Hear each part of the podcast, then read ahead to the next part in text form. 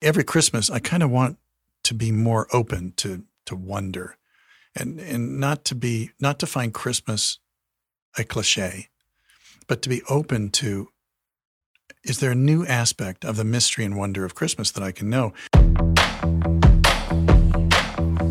Welcome to the Search Podcast, where we have conversations about the big questions of God and life.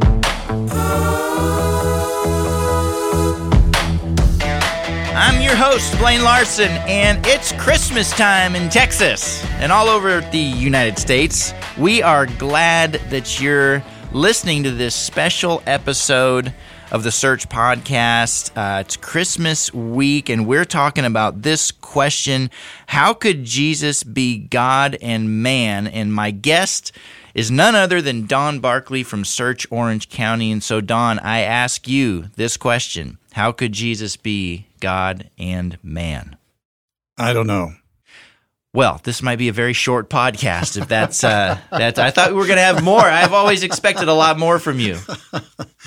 Um, how how could Jesus be God and man? I don't know, but this is why we believe He is.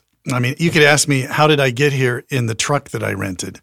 Uh, you know, and I, I whatever goes on under the hood, I I kind of believe in it, but I don't don't ask me how it how it works. Well, I'm I don't know how your truck works either. You got a little baby truck, you know, for, I- for yeah, Texas. I It's know, a little, it's a cute little For- baby for, truck. For me, it, or it's an Orange County uh, major major rig compared to what most people have in Orange County, California. Yeah, it is not a Texas truck as I see. Well, uh, we're kind of playing around here, having fun. But in in all seriousness, this is Mm-hmm. a this is a great question because Christmas is an important holiday that is celebrated in uh, the Christian tradition, but it's also uh, you know secular. Everybody uh, seems like uh, celebrates it, whether they uh, believe. Uh, everything that we do or not. And so we thought we'd take this podcast and get to the heart of Christmas, which is God becoming man, or maybe more accurately, God adding humanity to his divinity in the person of, of Jesus, and, and why that matters, how it kind of works, uh, if we can even know a little bit about that. And, and so, um, how do we begin thinking about this, Don? Where do we start? Well, you know, we could obvious start in the obvious place, talk about the the Christmas story of somehow the baby being the object of worship. But where I'd like to start is kind of in the middle of Jesus' ministry career, which illustrates this really well. It's not part of the Christmas story, but it illustrates this amazing and mysterious belief that Christians have had through the centuries that God is both, that Jesus Christ is both fully God and fully man. And it's the story of the storm on the Sea of Galilee in Mark chapter 4. And it goes like this But when he was in the stern, so this is when Jesus was in the stern, stern, and l- listen to this sleeping on a cushion, they woke him up. So now you, you don't think, okay, God, God needs to n- nap every once in a while. You just don't think that's just weird. That's a strange idea. Now you read the Iliad, Zeus actually takes naps, but the God of the Bible doesn't take naps. And so here's Jesus. And so if you needed a, pr- just from this passage, who is Jesus? Well, he's obviously human. I mean, he's sleeping, he's taking a nap, he's tired, Sure. and he needs a cushion. So he's not he's he's not like Superman or his head is is also comforted by a pillow like ours is. And they say, "Teacher, don't you care that we're about to die?" Which is such an amazing irony. If they knew who he was, the savior of the world, God so loves the world that he sent his only begotten son to die for us, that sort of idea. And they're saying to him, "Don't you care?" They're thinking it might be tonight. yes. We're in this boat. right. So he got up and rebuked the wind and said to the sea, Now that's strange. He rebuked the wind. Have you ever done that? Um, an inanimate object? I have many times out of just frustration, especially with coat hangers. I rebuke the coat hanger. They're frustrating to me. But anyway, and he said to the sea, Be quiet, calm down. Then the wind stopped and it was dead calm. And he said to them, Why are you cowardly? Do you still not have faith? They were overwhelmed by fear and said to one another, Who then is this? Even the wind and sea obey him. And that's really our question is, is, is you encountered Jesus if you were walked down the street uh, in Capernaum uh, in the first century, we would just see a guy who might get we might guess is a is a, a, tradesman, maybe even guess specifically that he's a carpenter. That's what he would look like. That's what he looks like. He looks like a human being. And then there are so many episodes where he does stuff that no human being can do, like control the weather. And it wakes people up to this possible reality that there's more that than than can be observed by, the, by the naked eye. And these miraculous workings of Jesus are actually some of the things that are recorded outside the Bible and other historians like Josephus. They mention that he was considered a miracle worker and right. so forth. It's right. not uh, just in the Bible, but right. Um, so, so what is the basic Christian belief about who Jesus is and what he is? Well, I, I would summarize summarize it something like this: that there, this essential belief is that God became flesh.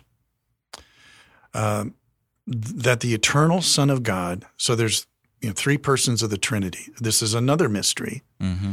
of course. This idea that there are three persons in that make up the Godhead or God, that there are three persons, one God and three persons. That the eternal Son of God, the second person of the Trinity, is always been God that this one, the Son of God, added or took on human nature and became human. This is called the incarnation. If you've never heard that word, incarnation is kind of the word that fits this idea, doctrine.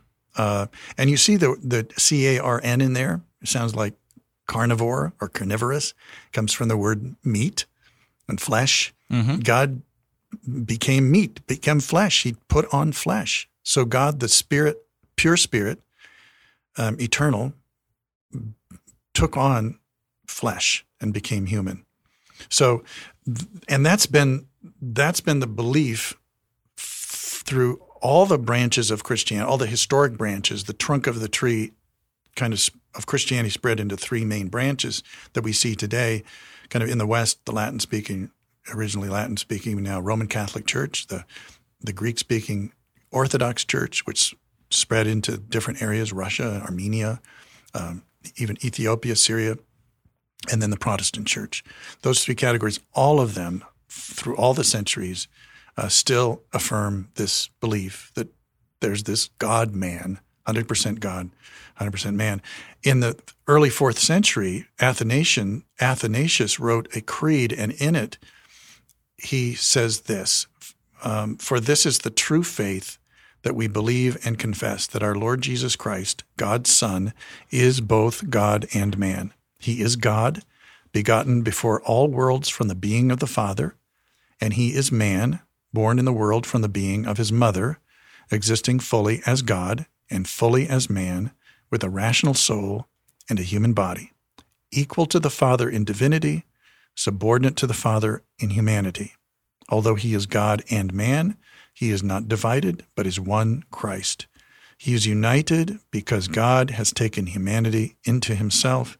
He does not transform deity into humanity. He is completely one in the unity of his person without confusing his natures. Then one last line For as the rational soul and body are one person, so the one Christ is God and man. So that's that's that's the historic Christian faith that has been consistent through 20 centuries. So, is there a way to you give a, give a good illustration for this? Because reading that, it's one of those uh, the the the creed is so uh, it's so beautiful and well written, and and yet it's still a little foreign to us, right? We're going yeah. two natures, one person, one, right. all this. It's just a little. Uh, not how we talk necessarily. I know. So I'm glad you asked, knowing that you would ask this, and knowing that you knew I was so dumb I couldn't yeah, get. I was I needed, for sure yeah. going to ask. How would I explain this to Blaine? so, so I slipped this past social, uh, not social security, about uh, travel security, TSA in the airport. I didn't slip it past. They actually found it. And what I'm holding here, and maybe you could describe it for Uh, well, it looks like a it looks like a giant construction framing, uh, not a framing, like a nail, uh, maybe about a ten or a twelve inch nail inside a little cardboard tube that it can slip in. And, and what's the of. tube from? A uh, pants hanger. Yeah, Yeah. right. so it's a white pants hanger tube, cardboard tube, which we're all familiar with. Uh, remember, I and this is a hanger that I'm actually going to use and not be frustrated with, um, because there's such a perfect fit. So c- could so I'm just holding. I'm, the nail is now outside the the pants hanger tube. Uh, do you think you could bend this or break it? Yeah. Yeah, and I could too. Most people could, right? Now I'm going to put the nail in it. Do you think you could bend or break it? No way. No way, because it's it's a you know steel nail, and so what this illustrates is kind of what Athanasius and the Christian Church has said for a long time. Here we have two natures: cardboard and steel, and they're not compromised or mixed together, are they? But they are together. The nail part is hidden at first look. So what do you see? What do you see walking down the street when you saw Jesus? You saw a person. guy. You saw the kind of in a way you see the cardboard on this. Yeah. And you think, wow, that's a that's just like any other cardboard tube. They get to know him though, and it doesn't act like cardboard. You can't bend it when you handle it. It's obviously not just cardboard. You can dent the paper, but it remains straight. Two natures in one. And in a way, that's an idea of the deity and humanity of Jesus together. Let me give you one more too. Okay.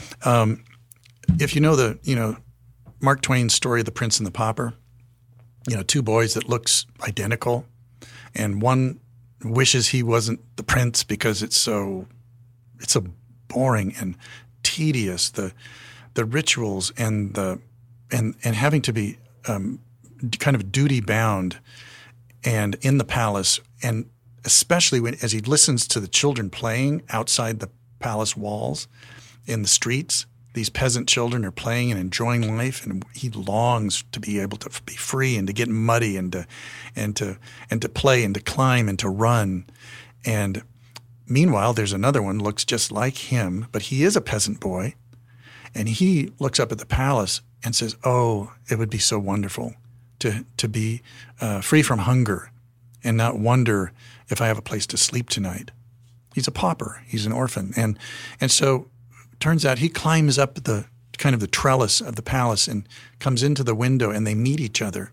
And they decide they hear their stories and decide to switch places. So the prince now is dressed in pauper clothing, and he climbs down and he he goes out. And meanwhile, the pauper is dressed like a prince. Well, the, the best illustration of this to me is the prince who has put on pauper clothing now has to give up some of his prerogatives. He can't order people around. He tries out on the street. And of course they they they they beat him. They they they abuse him. Who do you think you are? So he realizes that he has to give up certain rights to ex, which which are are his. He's the prince, prince of the land. But he is is now going to be acting as a pauper. And so in a way he has um, not two natures, but he has he has the the essence. His essence is that he is the prince, and yet he's also now a pauper because he has willingly given up his his rights to exercise all his his um, uh, the the the responsibility or the prerogatives as as prince. Yeah. So those two illustrations kind of um, to me help understand this. That makes a lot of sense, but it's still a little bit of a weird idea, right? Yeah. God, God being Oh, I know. human. especially as a baby, right, Blaine? I Yeah. mean, that God would become. I mean, we're going to look at this later, but the the wise men come, and it says they they worship Him. They're not looking up and worshiping God. They're looking down and worshiping a baby. This is a weird idea, and and I I'd, I'd like to just guide us on a thought experiment, just to realize that life itself is pretty astonishing. Life itself is weird. There are many mind blowing realities similar to this concept. Uh, for instance, the relationship between your brain and you. Uh, question Do you think with your brain or does your brain think for you? Do you think with your brain? So, so brain and mind, you know, how do those relate? Is my brain thinking or am I thinking? And who is I if it's not the brain. Some would say uh, neither are operating for me. well, um, there's a third alternative yeah. that we're leaving. Well, just here. don't listen to those some. Okay, they, they yeah. Um, so you know the question. So how can you both be immaterial mind and physical brain and body at the same time? Body and soul both, brain and mind both. So that's that's kind of a it's a mystery in itself. And some of these things are, if we start thinking about it, are are very interesting. Or picture, you know, think about light. Is it waves or particles? And you know, as I understand, scientists, physicists would say both. It has it ha- it's waves, and it's also par- particles, photons. Um, so how can God, who is spiritual, eternal, invisible, uh, the creator of humanity, actually become human? Uh, well, thinking about becoming human, just becoming human. We just had a grandson born, and you know, for months we've been, you know, seeing our our daughter-in-law grow bigger, and explaining to the their first son, who's three years old, uh, yeah, there's a baby, there's a baby growing in here, and and before she even shows, there's a there's a knowledge that something's big really happening uh-huh. here, and and isn't it mysterious? And especially when, and you have kids, when you see those infants out in the open air, having been breathing amniotic fluid, now breathing air, are thriving and hungry. And you ask, how did a combination of egg and sperm become a baby? We are so used to this experience, but it's marvelous. It's amazing. It's astonishing.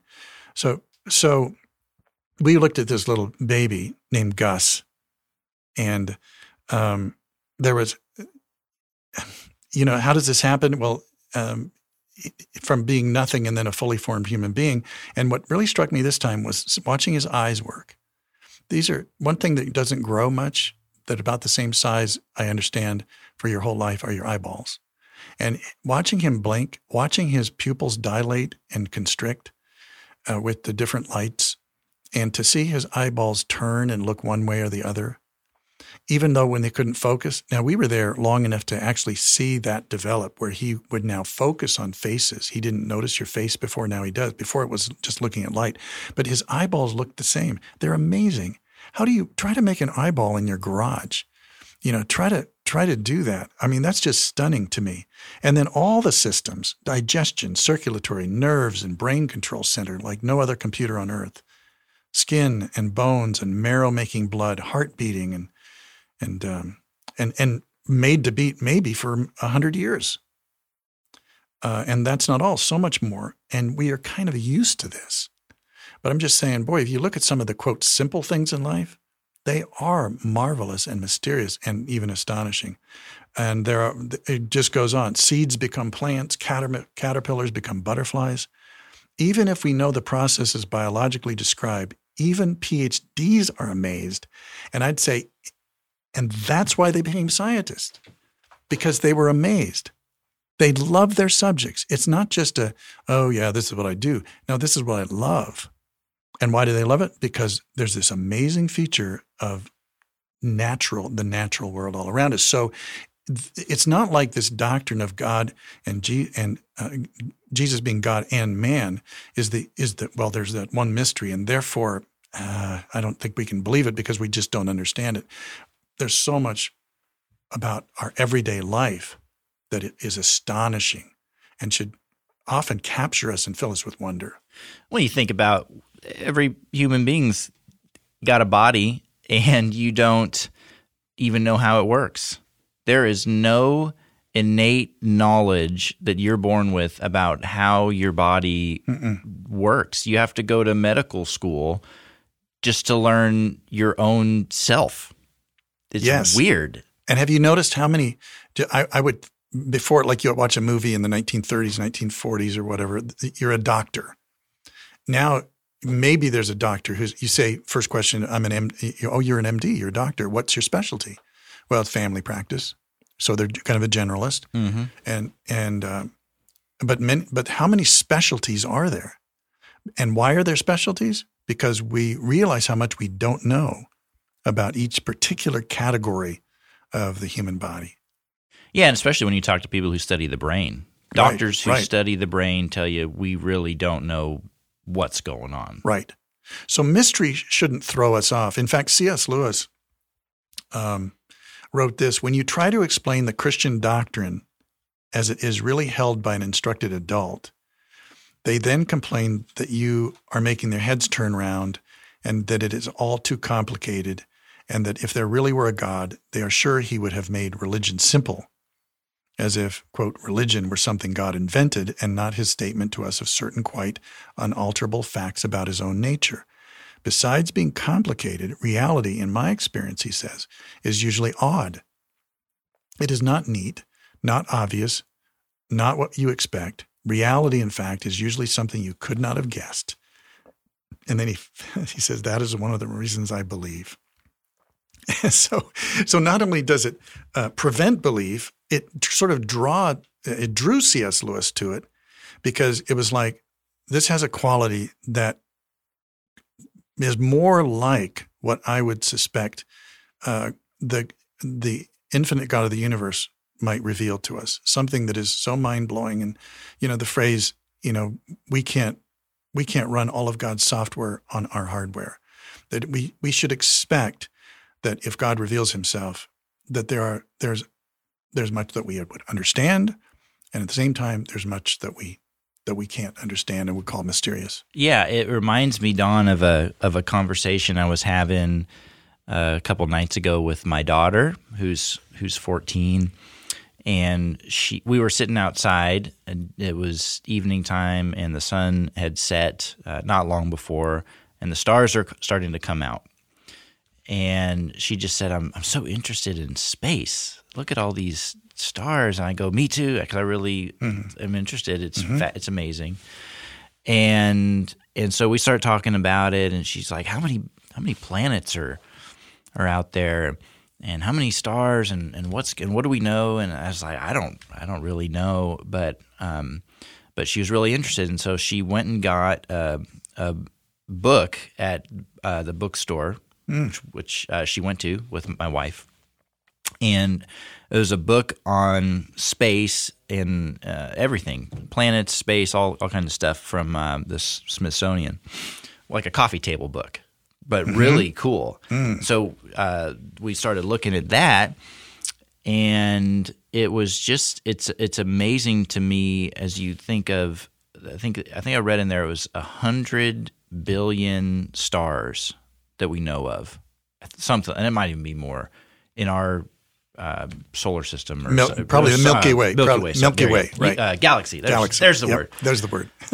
and and out of that, I heard recently that there's uh, pretty much every star has planets. Hmm. They're finding out is, is is what I heard, and I, mm-hmm. I am not an expert on this, but it's something like it's it's something amazing. Mm-hmm. All these and just the complexity of the universe when you really sit and just ponder it for a second, even a child like my daughter. Uh, I bring it up to say, to make a similar point, which is just if a God could make this, then why should we expect religion to be simple and our little brains grasp it easily. Right. Right. That's the that's the wonderfulness I think of the Christian story is that it's available to a child. A child can come to faith in, in God and know God through Christ. And yet it's confounding to the most brilliant of us. And and uh, and that's what Lewis, I think, is yeah. is saying. This this has this uncanny, um, otherworldly ring of truth. It's what you should expect if there's a God like the God we claim mm-hmm. exists. It's mm-hmm. it's complicated. Um, so we shouldn't reject it just because it's strange or mysterious that God might be human as well or have taken on humanity. Um, but just because that that's an idea, that doesn't mean it, it's it's automatically true. So uh, my question to you, Don, is how do we know that this is who Jesus was or is, if we're being very technical? Uh, how do we know this? Yeah, great question. Well, I'll tell you what the answer is not. The answer is not because Athanasius told us it was true. Athanasius, because Don Barkley told us it was right, true. Right. It's Athanasius believed it because he thought what thought that's what the Bible revealed. So let me just give you an idea of this. Even in the Old Testament, there's these mater- there there are these mysterious encounters, like when Abraham. One of the encounters he has in you know he's a he's a, a Bedouin um, chieftain, and protocol is when you have visitors, you have a barbecue. You, you at least I host that them and you feed them. And that's what he did. So three men came, and in that time with them, one of them is in a conversation with Abraham, and all of a sudden it says, "And the Lord answered," and you think, "What? The Lord?" And all of a sudden it looks like Abraham is having a conversation with God, the Lord, and what it appears then is that one of the angels was, and they all looked like men. Sort of, they all had that cardboard appearance, mm-hmm.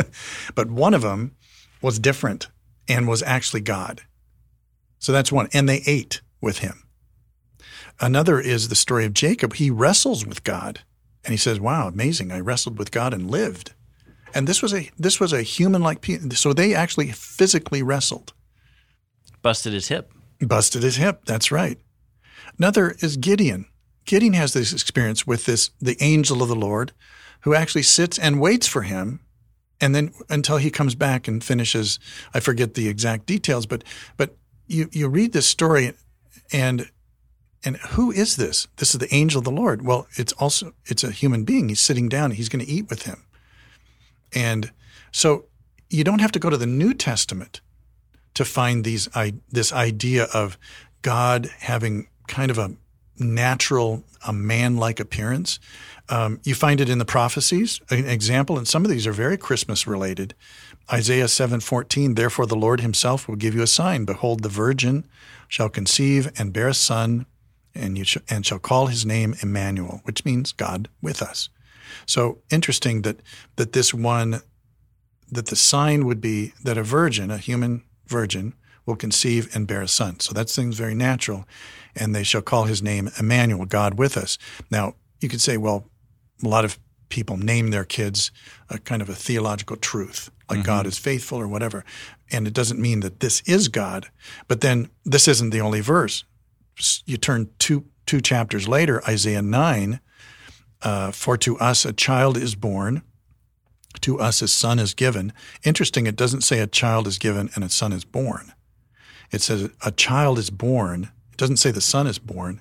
The son is given, which sounds like the son already existed. I'm saying that because that's consistent with what the rest of the Bible. Jesus says to the leaders of the Jews, He says, Before Abraham was, I am. And so the Son of God, He says, um, and, and John writes, In the beginning was the Word, and the Word was was with God, and the Word was God.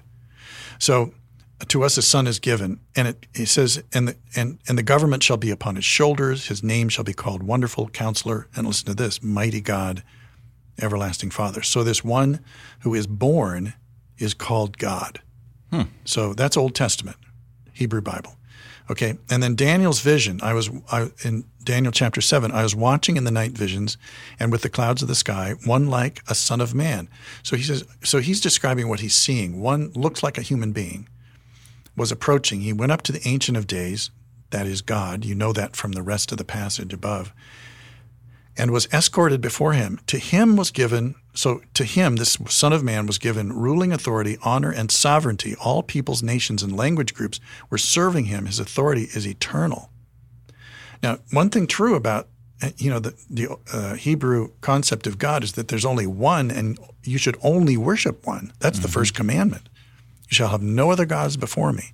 And here we have this one like a son of man, who is given all honor and sovereignty, and all the nations of the world were serving him. And by the way, look at that. All nations and language groups were serving him. So whoever this is, is for the world, not just for the Jews, or for the West, or for America, or for Presbyterians, or Baptists, or, or for Texans. It's for the world. Hey now. Yeah, sorry. Here's another one Micah 5 2. you wonder, okay, there's a point where um, the wise men come, they they and, they say, "We've come to see the King of the Jews." And Herod asks his wise people who know the Scriptures, "So where where is he going to be born? He's going to be born in Bethlehem." Where did they get that? They got it from Micah five two. So chapter mm-hmm. five verse two says, "But you, O Bethlehem Ephrathah," which is that particular region, because there are other places called Bethlehem. It identifies this Bethlehem who are too little to be among the clans of Judah, from you, and listen, look at the preposition, from you, from Bethlehem, shall come forth for me one who is to be ruler in Israel. That sounds very natural. But then it says, whose coming forth is from of old, from ancient days. Well, so which is it? Is this one who's coming from Bethlehem, or he's, is he coming from ancient of days, from, from King James Version says from everlasting. English Standard Version says from ancient days. New American Standard says from the days of eternity. The, the New English translation says whose origins are in the distant past. So this term has a meaning of, uh, at, at the very longest, eternity, and the very least, from ancient days. Either way, how can a baby come from ancient days but this ba- it's not, even in that it would be like, yeah, this baby's th- th- this baby's existence was from ten centuries ago. This is you're making the point that it's set up in the Old Testament. This is not a New Testament idea that the Messiah would be uh, God and man. Right. It, it's foreshadowed pretty clearly. Yes, it is. It's there, and I think we could find other many other places too. Uh, and so when we go to the New Testament, we go to that story, for instance, in Matthew two of the of the of the wise this, these magi coming to from the east to find this king of the Jews, and when they reach him at the house, it says, as they came into the house and saw the child with Mary his mother, they they don't raise their hand, raise their eyes and worshiped. They bowed down and worshipped him. Who's the him? the child. A baby. They worshiped a baby. Um, you'd think Joseph and Mary would be appalled by that. No, don't don't worship. But but they'd been told. Joseph and Mary had both been told the origins of this child that it would be coming from the from the Holy Spirit, and um, and at the end of Matthew, so that's the beginning of Matthew. At the end of Matthew, two times, Matthew 28 9, it says, But Jesus met them, saying, Greetings. They came to him, held on to his feet, and worshiped him. Matthew 28 17, same, same chapter. When they saw him, they worshiped him, but some doubted. This is really strange again in a Jewish culture that any man would receive worship.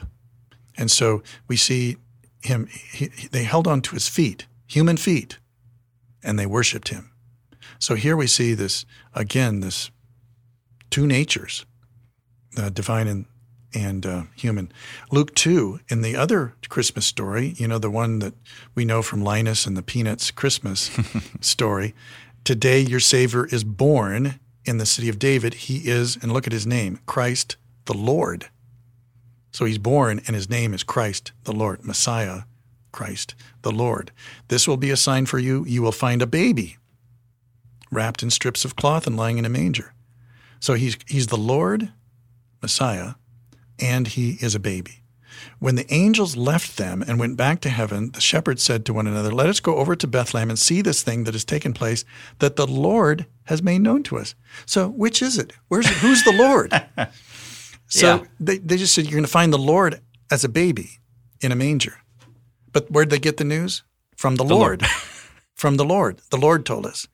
So here's here's already again some of this mystery. I thought God is just one. I mean, wouldn't that be so much simpler? But simple doesn't make something true, as we've talked about, even in nature, right?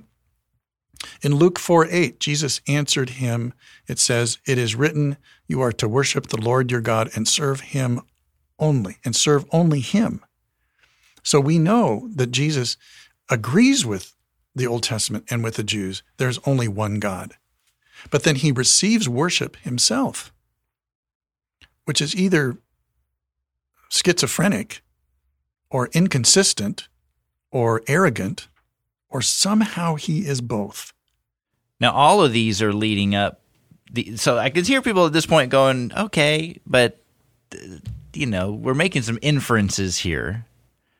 What about, is there any just smack you between the eyeballs passages that say what we're trying to say? You know, uh, maybe two that are close to that. Uh, John 1, uh, 1 to 3 says, In the beginning was the Word, and the Word was with God, and the Word was fully God. And you wonder, who is the Word? Well, fully God. So, whoever this Word is, is with God and is God. The Word was with God in the beginning. Okay. All things were created by Him. Wow, that's God. But really, that's the Word? Word was, was a creator, and apart from Him, not one thing was created.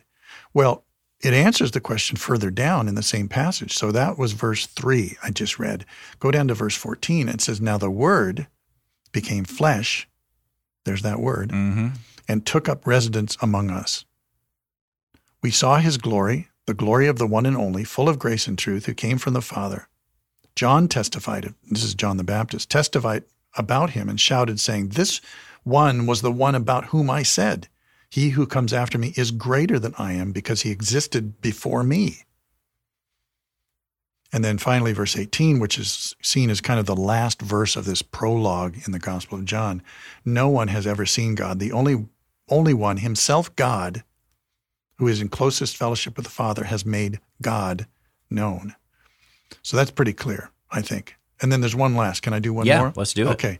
So that's in the Gospels. Let's go to some people would say that that um, the Gospels, especially John, emphasize the deity of Christ but you don't see that in and, and then Paul emphasizes uh, the deity of Christ too, whereas Matthew, Mark, and June, uh, John, Matthew, Mark, and Luke emphasize the humanity of Christ. You only find the deity in John. First of all, that's not true. You find deity in Mark and Luke and Matthew very strongly, I believe. As as you just said, they worshipped him. Yeah. Um, et cetera, et cetera. But in Paul, do we see his humanity? So we see his deity, but do we see his humanity? One of the clearest that says both is Philippians 2 5 to 11, where it says, um, You should have the same attitude toward one another. He's talking to the believers in, in the city of Philippi in Macedonia, northern north of Greece.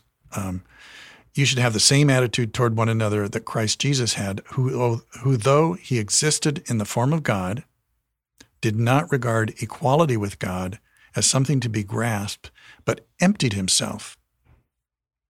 Emptied himself by taking on the form of a slave, by looking like other men, and by sharing in human nature. And it says, and it gives the hint as to why, and here's the why given here. He humbled himself by becoming obedient to the point of death, even death on a cross. So this one, he's in the form of God. He takes on human nature in order to die. And we know that, you know, all through the New Testament and the Old, Isaiah 53, he came to die to bear our sins. Um, and then finally, the end of the passage, every knee will bow in heaven and on earth and under the earth, and every tongue confess that Jesus Christ is Lord to the glory of God the Father. So there you see this mystery again of these two persons of the of the Godhead.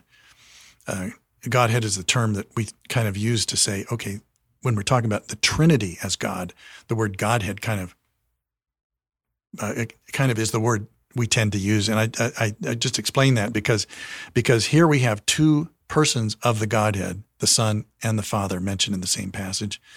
Um, by the way, we have others that mention all three. The Holy Spirit, yeah, is also you know make go therefore and make disciples of all nations. Um, uh, baptizing them in the name of the Father, Son, and Holy Spirit, et cetera, those kind of things. So to me, this this is astounding. You know, when you when you look at this, that that this is all through all through the Bible. This kind of um, plurality of of the Son of God and plurality of God, God in three persons, and Jesus Christ having two natures. Um, the Creator became human so that we could know the Creator. That's the idea. So, what's so fascinating about this conversation is that we're told in the Bible uh, uh, kind of that Jesus is God and man. Uh, how, as you said at the beginning, Very mysterious, but we can know that this is his his nature and who he is. And at, at Christmas time, this is when we celebrate his his birth, the uh, the point in time where uh, he came into the world and began his uh, his mission.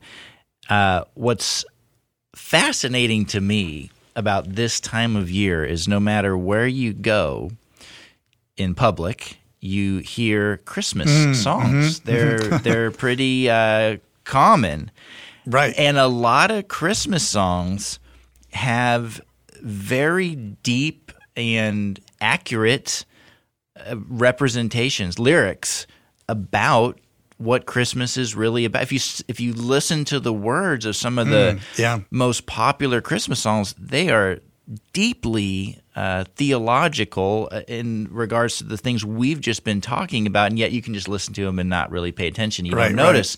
Um, I go to this time of year. I go to Cabela's a lot. That's where I Mm-hmm. like to uh, get things for Christmas.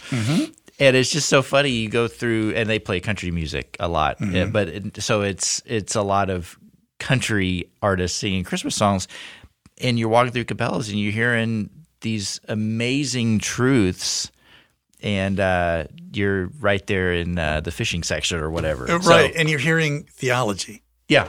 and Yeah. and and at Christmas time, especially about this, right? I think of a couple. Um, I was thinking about this ahead of time, and and and uh, "Oh come all you Beth, oh, oh, oh come all you faithful," um, is a, is a famous one. In in there, there's one part. "Oh come ye to Bethlehem, come and behold him, born the King of angels. Oh come, let's adore him, Christ the Lord." So he then this call to worship this baby. Um, what child is this? You know, what child is this? Who, who laid to rest on Mary's lap is sleeping. This is Christ the King, whom shepherds guard and angels sing. Haste, haste to bring him laud, the babe, the babe, the son of Mary. Laud, I don't use that word all the time, L A U D, but it's worship, right? It's worship. So I'm coming to worship this baby as the wise men did. So, um, and can I mention, you know, along with this, I think you bring up something that artists have captured better, maybe than theologians, the the mysterious aspect of this, the wonder of this, because art can convey emotion, and wonder is one of those emotions. I, I, I every Christmas I kind of want to be more open to to wonder, and and not to be not to find Christmas a cliche, but to be open to is there a new aspect of the mystery and wonder of Christmas that I can know? Some of the some of my the best work I think is by poets, and I I have a I have kind of collected a few po- some of my favorite poems about Christmas, and one is named by by the poet Marjorie Maddox Pfeiffer. The title of the poem is "God Tries on Skin." I just think it just takes poets to do this. In the poem, part of the poem goes like this: Once he stretched skin over spirit like a rubber glove, aligning trinity with bone, twining through veins until deity square knotted flesh. Deity square, square that line square knotted. You know, you know a square knot. You take two ropes and you and there's this beautiful knot that is that that you can tie, and you have deity and and humanity square knotted together. Um, and then an, another line in the same poem in a whirlwind spin, he shrank to the size of a zygote. So, this, you know, a, the smallest human cell, you know, a one celled organism. So, the God of the universe who created, the Son of God, shrinks to the size of a zygote. And that's what we have to believe because if conceived in Mary is this Son of God, and makes you wonder what can was that that zygote when did that zygote become conscious of his own messiahship? You know blows your mind. Yeah, it does. was he four years old? Was was did he know it as a baby? Um so to think that they're worshiping a god who doesn't know he's god is just amazing. And why would god do that? Why would jesus become a pauper he did it for us tells you of his character. I mean, when you really, you, we could Yep. do a whole episode on that. Right.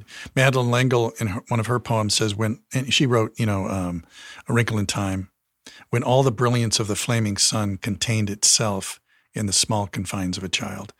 All the brilliance of the flaming sun, God, contained itself in the small confines of a child. And that's what reminds me of C.S. Lewis's words reality, in fact, is usually something you could not have guessed.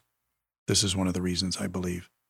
And can I, I know we're nearing the, the end um, of our time, but could I read something that just is uh, one of my most favorite comments from kind of a secular venue of, of the media? Um, the show 60 Minutes. It's still on, right? 60 Minutes. I'll take your word for it. I, you know, CBS, it was a long time. Everybody watched 60 Minutes, you know, the clock ticking, you know, like that.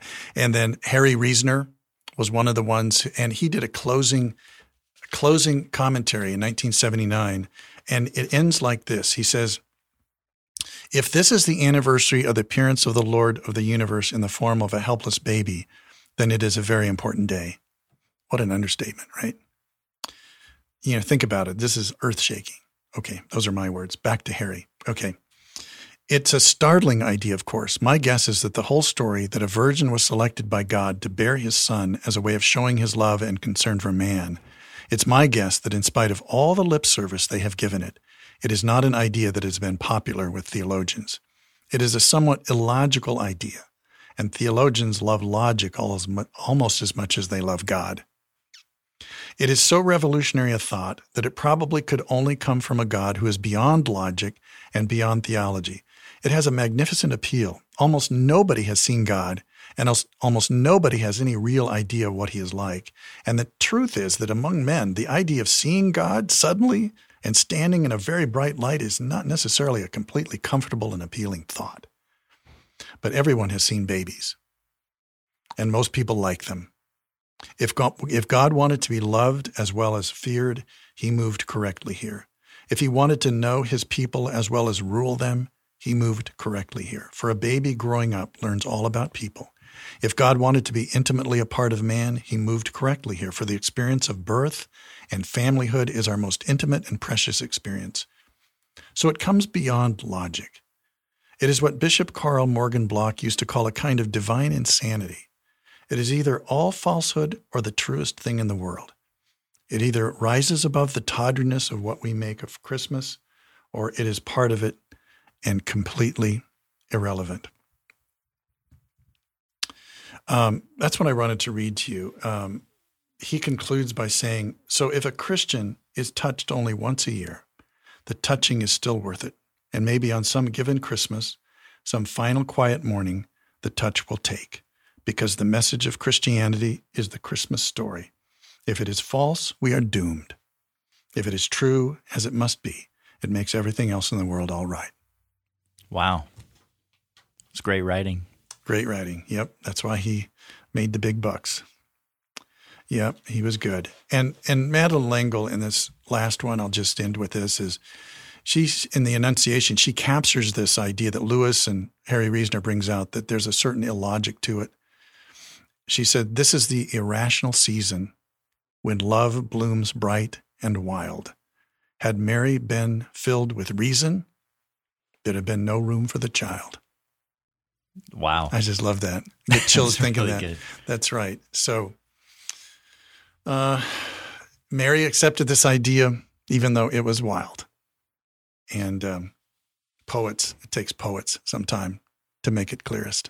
Well, I'm thankful uh, that we have them. And uh, you and I were talking as we were putting together this episode and thinking about how to end it. And so I, I think we end it this way, a little different than we normally do. Uh, a few years ago, I put together a Christmas album for Search that we released. So, uh, in my previous life, I was a country singer. Um, may not know it, but that's what I used to do. yes, I can uh, vouch uh, for that. Not many of us wind up doing this after that, but uh, anyway, uh, that's what I used to do. And so we we made a little Christmas album. You can go download it anywhere you listen to music, stream it anywhere. It's called just look up my name and searching for Christmas. Okay but we tried to record songs that that had lyrics that were meaningful, like mm-hmm. we've been talking, that express the truth of, of Christmas in a really profound and and thought provoking way. And one of the songs that we recorded is "Hark the Herald Angels Sing," and uh, it's the first song in the in the track order. And so, what we thought we would do here is uh, share a couple of the lines that are are just meaningful and speaking about the kinds of things that make Christmas Christmas and uh, and who Jesus is and what He's done. And then I'm going to play it. We're going to drop the song in here and and end the podcast with uh, with that song. So. Um, thank you guys. Thank you everybody for listening to this episode. We uh, we really hope it's been it's been helpful for you and that you've enjoyed it. And uh, from all of us at search we want to say merry christmas. And don what are what just end us with a couple lines here from the song that we ought to be paying attention to. Right. Um, well, from "Hark the Herald Angels Sing," um, there's there are some lines that go like this: mild, and you're familiar with these. You'll hear them in in the mall or at Cabela's, or from Blaine very soon. Um, although this verse, I'm not sure. Do you sing all the verses, Blaine? i think so Oh, good. So you'll hear this: mild, he lays his glory by. Born that man no more may die, born to raise the sons of earth, born to give them second birth. Hark, the herald angels sing, glory to the newborn King.